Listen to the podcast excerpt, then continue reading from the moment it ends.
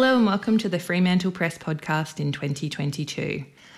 My name is Brooke Dunnell and I'm the author of The Glass House, which won the 2021 Fogarty Literary Award and will be published by Fremantle Press in November this year. Today we are recording in Walyalup in Whadjuk Noongar Boodja. This is a place of Boola Bardip, many stories, and I'd like to acknowledge our first storytellers, along with Noongar elders past, present, and future. My guest is the author of Skimming Stones, Maria Papas. Maria's fiction, creative non fiction, and academic essays have appeared in journals like Text, Griffith Review, Axon, and The Letters Page. She holds a PhD from the University of Western Australia, where she researched the ways people share narratives of illness and trauma. And in 2020, her debut novel, Skimming Stones, won the City of Fremantle Hungerford Award. Maria Papas, welcome to the podcast. Hi, thank you for having me. So, Maria, can you start off by telling our listeners what Skimming Stones is about? Oh, so Skimming Stones mostly it's about a, a, nurse. Her name is Grace. She works in a pediatric oncology ward, and she's just come out of a relationship that um, is complicated and hasn't been the best choice for her. In general. She just goes about her days, going to her her job, looking after her patients. Um, but when one of these patients has an emergency, Grace is tr- triggered into her own past as a sister of someone who had gone through cancer. And um, at this point, Grace begins to question her life choices from her relationships to her career. Um, and she embarks on a journey back to her hometown where she begins to unpack her sister's illness, the impact it had on her sister and on, on her and on her whole family. For Grace specifically, this past had involved her being separated from her family for quite some time as her mum and her sister had gone off to hospital. So Grace begins to unpack the impact of that on her life. Can you tell us about the origins of Skimming Stones and kind of how it evolved into this this beautiful novel that you've got? Yes, because skimming stones came from so many places in my life and so many curiosities that I had. It originated first within the boundaries of a creative writing PhD. Um, and before I had any inclination to write about sisters experiencing serious illness, I was writing about the kindness of strangers during times of crisis. But about a year into writing, I experienced a crisis of my own. My child was diagnosed with cancer herself, and she was four at the time. So we embarked on a a long term sort of treatment, two and a half years of going in and out of hospital and chemotherapy and all sorts of things. And she was really very little at the time. I ended up taking leave from my PhD mm. for about a year. And when I returned, what I was writing before just wasn't engaging me in the same way. Oddly, the characters were still very much the same. I still had sisters, I still had an older lady that helps these sisters. I still had a boy by the lake holding this young girl's hand. Um, so there were some scenes that were there right from the very, very beginning, but the storyline was very, very different. And when I came back from leave, all I had wanted really was to explore what my family was going through, but I didn't yet have the distance or space to do it reflectively or in nonfiction. And I'm really the kind of person who can't start something and just drop it. So persisting through that, I ended up creating a character who had experienced what we were experiencing, but had done so in the past mm. and was now in her future being able to talk back to me almost like almost the character guided me as a observer or reader who needed to know what a future for those experiencing such difficulties could be like. Mm, wow. When when people read the novel, they'll see that scene, which is kind of hinted at quite early, and then but comes later in the novel of the boy holding the hand by the lake, and they'll know who this older couple is who provide guidance to the main character when she's younger. And it's amazing to know that those pieces were there the whole time, even before the actual kind of core of the story had been formed in your experience. Yeah, absolutely. People always say you you must kill your darlings, um, but they were my darlings and they stayed. I almost lost the older couple because I thought they weren't relevant to the story. And it was my supervisor who mm. said to me, no, they must stay. And so then it kept evolving mm. like that. Yeah. yeah. and it's hard to, I mean, it's hard to imagine the story now without them in it. But um, yeah. we'll, we'll talk more about them in a minute. But the first thing I wanted to ask you about was this lake that you talk about and, and the fact that the family has to travel from the country to the city for um, the sister Emma's treatment. The childhood setting is Lake Clifton, which is south of Perth, and the actual lake of Lake Clifton itself and the thrombolites that are there is this vital setting in the novel. Um, the pivotal events of the novel really take place, and it's a landscape that Grace feels drawn to again and again. Why was this the setting that you picked for Grace and Emma's childhood, do you think? I had a constant recurring dream, a childhood memory mm. of being somewhere with my family and looking over land towards what appeared to my childlike mind as skulls and bones in shallow water. And I would constantly dream about this place and this memory, but not know where it was because obviously I was so young when we must have visited. And then I was older and I was teaching at Curtin and I had a guest speaker coming in, Annamaria Weldon, who wrote a lot about Yalgorup National Park, Lake Clifton, mm. and the thrombolites in her essays and in um, a book of her poetry. And uh, when she came in and she spoke, I thought, that's the place that I've been dreaming of. And so I went to visit it. And I mean, I'm not sure if that's where my dream was coming from. It sounds like it quite logically was. But when I visited, I really just liked the feel of the place. The air felt really clean and really fresh, and the place felt very um, quiet and peaceful and it was just a nice place to be. And so then I started including it in writing exercises.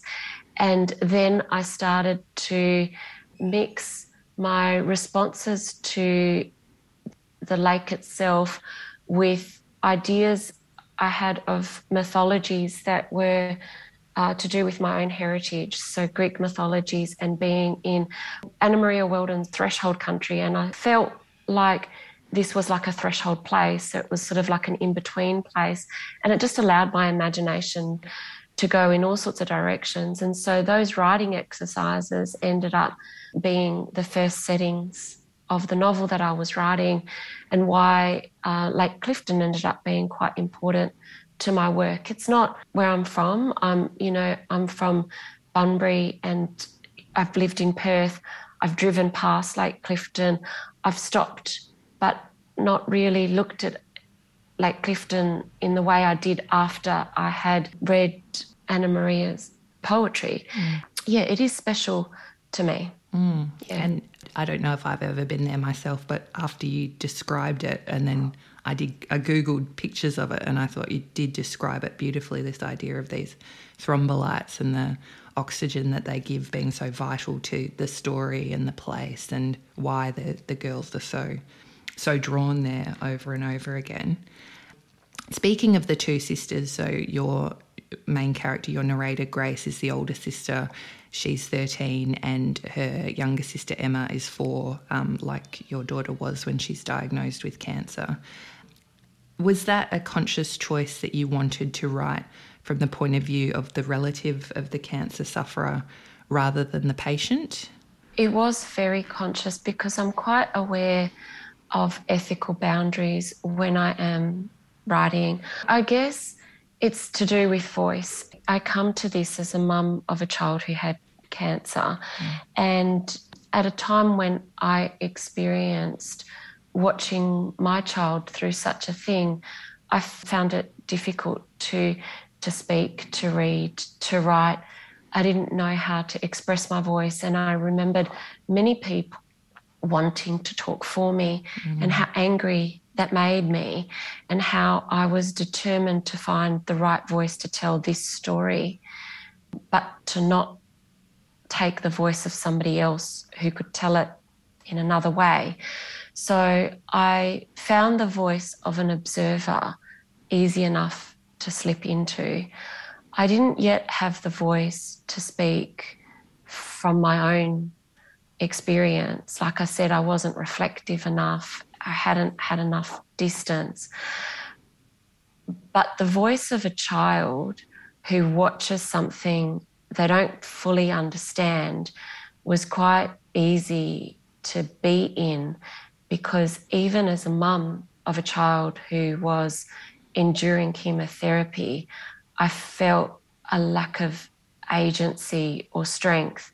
All the doctors knew what was happening, but I didn't. And it reminded me a lot of when you're little and your parents know a little bit more than you, and you ask a question that you're not yet ready for the answer. And mum and dad might say, We'll tell you a bit more about that when we go home. And then they kind of evade the topic a little bit. So the voice of a child was a voice, I think, that even parents who see their children go through cancer, it's familiar to them. So for me, that voice was easy to find. And then once I found it, it was a voice that was easy to grow. I cared for Grace. I wanted to see her grow up. I wanted to see how she turned out. And so I was able just to let her go and speak to me rather than me speaking through a character. I don't know if that makes sense. Oh, definitely. Yeah. yeah. And I think um, Grace, she has the experience because she's 13 when this happens. That's quite a pivotal age for a lot of things. So you have her as the sister. She grows up to become a pediatric oncology nurse. So then she does absorb that knowledge that the parents and the siblings of the cancer sufferers don't have yet. And then she's also considering what kind of mother she'll be. So she's she's kind of coming at the idea of having a loved one in your life with cancer from these different angles.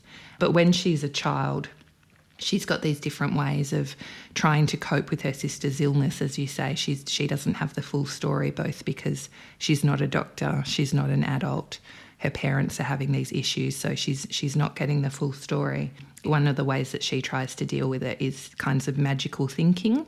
So she often thinks that if she can learn to cook an egg perfectly then Emma will be all right which obviously from an external viewpoint is like those two things have nothing to do with each other. And she's also quite concerned with time as, as if it would be possible to kind of go back and pinpoint the moment when things started to go wrong, when the cells started to mutate, as if you could actually prevent that from happening. Was that a really important thing for you to try and capture in the novel, the way that Grace mentally tries to deal with what's going on? Yes. Like I said, I wrote this novel in my PhD, and my research was trying to map the ways in which those people who experience illness or trauma express their stories versus the ways in which society often tells stories. And in my creative work, originally, I was really trying to tell the story with an arc in which um, the illness was the disruption to Grace's and Emma's lives, and that they would overcome this illness, that they would come to some new meaning or new purpose. And I kept on getting stuck.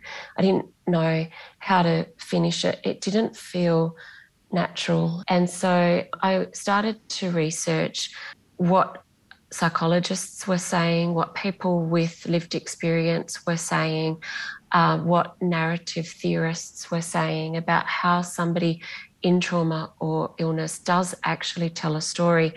And uh, for the most part, it doesn't follow such an easy arc.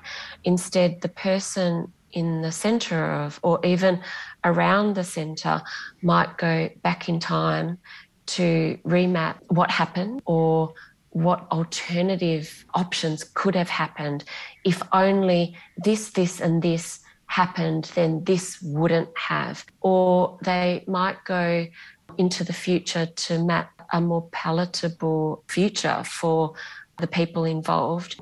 They imagine something that gives hope. It's very difficult to stay in the present moment and um, very difficult to have a timeline that doesn't have all those other events that haven't actually occurred. There is a word for this. It's called the disnarrated, mm-hmm. and it's all the events in a narrative that could have happened or had the potential to happen but didn't in these circumstances.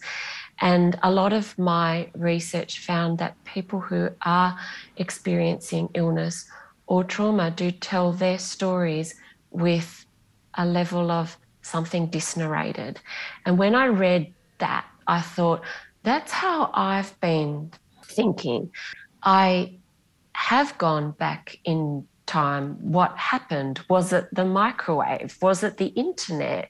You know, what could happen? So long as I could have an element of hope, there was always something that was able to allow me to see my child through such a long treatment.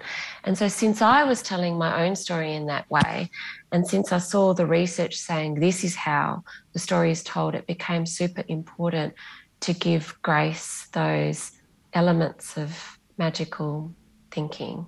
And the books that I read that I attached myself very much to all had that. And Joan Didion's book, My Year of Magical Thinking, was certainly one of them. When I read it, I was like, ah, oh, I realized that I was telling my story in that fragmented, uh, sometimes repetitive, alternative realities way. Yeah, I find it so interesting that you said that part of creating the novel that it came to be was that you needed the character of Grace to be outside of the experience telling you everything's going to be okay. This is how it can end up, in, you know, yep. um, 15 years in the future or something. And then you realise that that's, that's part of the disnarrated. People need to see the future, to look into the past, to track a path, but it, there is no path. There's a really good line in the novel where Grace says something about make meaning out of a horrible event, but sometimes horrible events happen for no reason. And that's kind of seems to be a, a fundamental realization. And that line came out of research that I had done, yeah. where one researcher was asking multiple people who had experienced traumatic things how they managed in the end. And that line, it's not word for word, but several people who spoke about it said sometimes it's really hard to find meaning. Mm. You know, it came into the story. And it's very much the matching of the PhD and the story writing and my own experience and all the things that were my writing exercises and all my research coming together to be this book. Mm. And one one final thing I wanted to talk about on that point of the things that make up the book, and you mentioned it a little bit earlier, was also um, Grace's disconnection from her childhood Greek. You have a Greek background, and being at Lake Clifton made you think about language and, and Greek and things like that.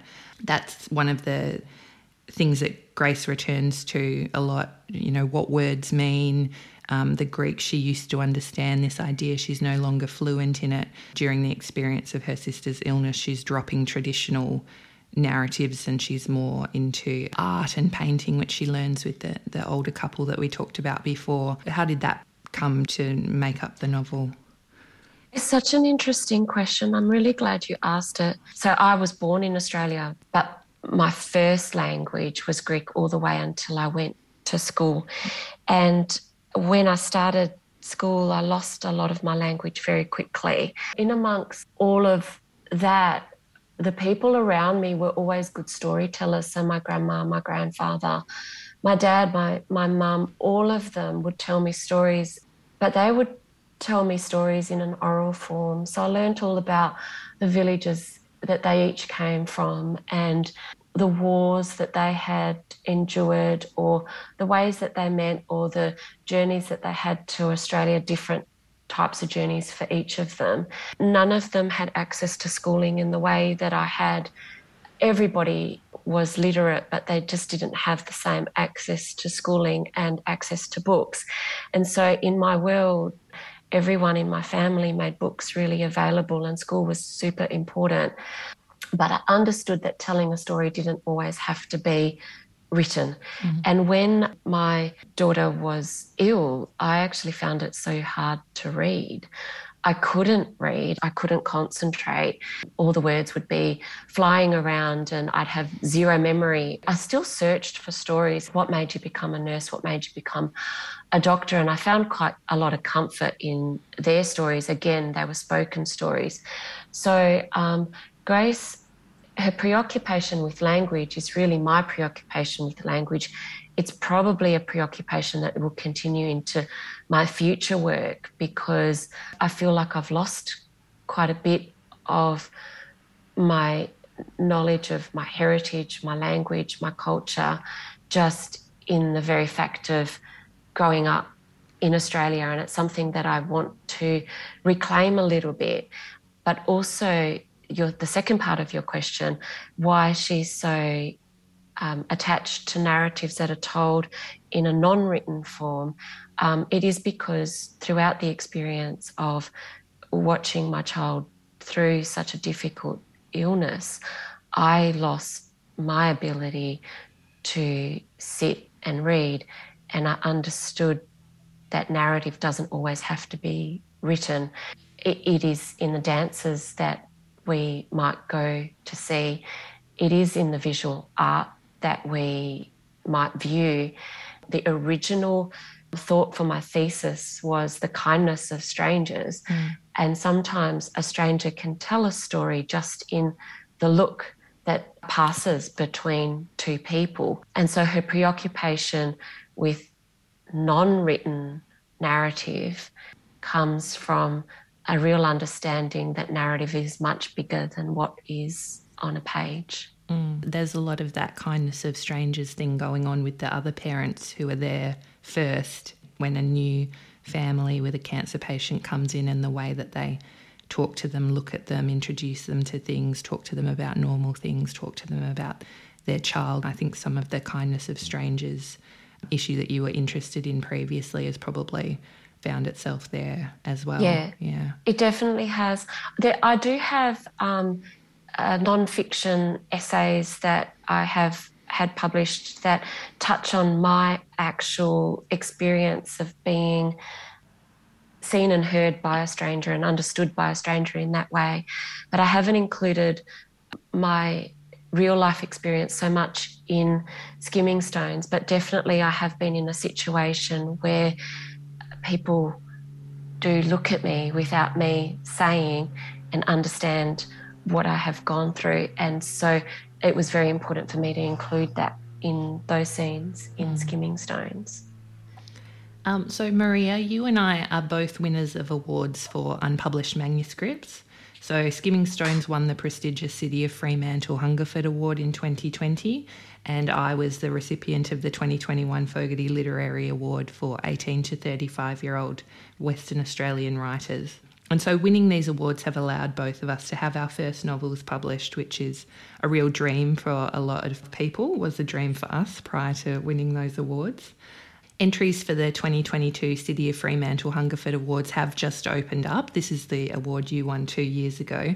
So, do you have any advice for writers who might be considering sending their manuscript in? I would say to have a go, mm. to not have self doubt, if you have a manuscript that is ready, just pop it in. When you look at your manuscript, you always think that there's something more that you can do. And sometimes it's a lot more finished than you believe. So, you know, polish it to the best of your ability, show it to the people around you, writers' groups, if you've got one. I'd, I'd love for all writers to have a writers' group, people that can give you honest, good, gentle advice that don't try to overtake your writing process. And if you have drafted it, organize yourself, be wary of the deadline, and just go ahead and do it. But if you're at the beginning stages, maybe just pop this award in your mind for two years' time. I think I did maybe 15 drafts of what I had submitted before it it came in. I know it's a lot and I probably overdraft, but you know, like if you're onto your first draft, you're probably not ready. Mm. Um, but yeah, have a go, draft it, and put it in. Yeah. So, how did you know that you were going to be a writer, and when do you feel like you had the confidence to actually call yourself a writer? I still don't have the confidence to yeah. call myself a writer, and I have less confidence to call myself an author. Oh. And I know that that's stuff that I have to work on. Um, but I knew I would be a writer from the moment I, from the moment stories were around me. I had a diary from the time I could write. I tried writing stories when I was in primary school. My friend and I did a picture book. It was called The Adventures of Professor Gherkin. And we did this book up. I'm pretty sure I wrote the story and she illustrated because she was an excellent artist and I was a good storyteller, but together we were just formidable. And our teacher had it laminated and our librarian put it in the school library with a proper card at the back and like borrowing oh. you know stamps that you borrow and every week that we went to library there'd be more borrow stamps on it and um, the librarian would say all the feedback that the year ones were giving it and how much they loved the story and that confidence has always stayed with me I'm a teacher, so I hope that I give that confidence to people who write as well. I wanted to be a writer from that moment. I knew I would be a writer from that moment, even though other people around me said, writing's not really a career for a girl from Bunbury. You know, like you have to pick something a little bit safer and you won't make much money from writing and blah, blah, blah. Do you know what? I enjoy writing mm. and it's held me in good stead so far. Yeah. So many writers have this story of the English teacher or the, the librarian who really gave them that kind of courage at some point in their career. Um, but having having published in inverted commas your Professor Gherkin story um, when you were a primary schooler and now going through a more commercial publication experience with Skimming Stones, what was publication like and what did you learn kind of as part of that that you maybe wish you'd known when you were starting out? So, one thing that's very important for me is to let go. Mm-hmm. And I had the validation from my supervisor and I had the validation from the examiners who marked my manuscript. But when I got the validation from Georgia that this was ready and it was time to let it go, that made all the difference because I don't know without it whether I yet would have had the confidence to do so. I would have just kept reworking it and reworking it in all sorts of ways that may not have been helpful. So, one thing that I'm mindful that I am learning and still learning is when to let it go. And probably right now, it's when to begin mm-hmm. because I do have a story in mind. I have written it as a as a journal at the moment, but I haven't yet popped it on the computer and it's probably time to begin. So, what's stopping me from starting this next story? I don't know. They're things that I that I work on. The publication process has taught me that there is more to being a writer than actually writing mm-hmm. um, a book. Talking about the book, having the confidence to speak about the themes in it, being present in a writing community being present on social media, engaging with others, and just having some kind of constant connection to readers and writers. It goes counter to my personality. I just want to sit quiet in my space and write and explore and ask questions and be curious and talk to people about their stories or their ways of seeing and research such a very isolated and quiet thing to do. And the only time I've ever stepped out of it was to be with my writers group, to talk with my family or the people close to me about what I am writing, or in the context of a university, my supervisor or the people that were helping me. But now I see it much broader than that and the value of connecting and being part of a community. And that I really wish I had done and been more comfortable with right at the beginning of writing.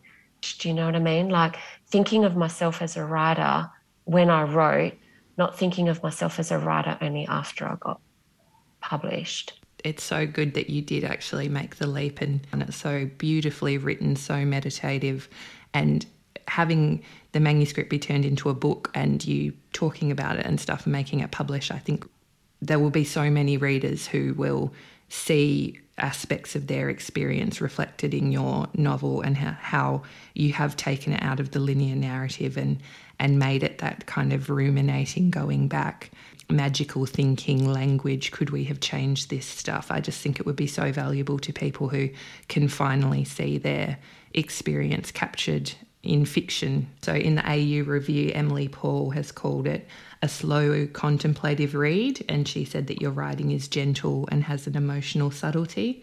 And Books and Publishing pointed out your ability to beautifully etch a landscape in writing that is haunting and poetic in places. Um, so thank you so much for talking to me today, Maria. Thank you. That was Maria Papas talking to us about her novel Skimming Stones. If you enjoyed this episode, please be sure to subscribe to the Fremantle Press podcast on your favourite app.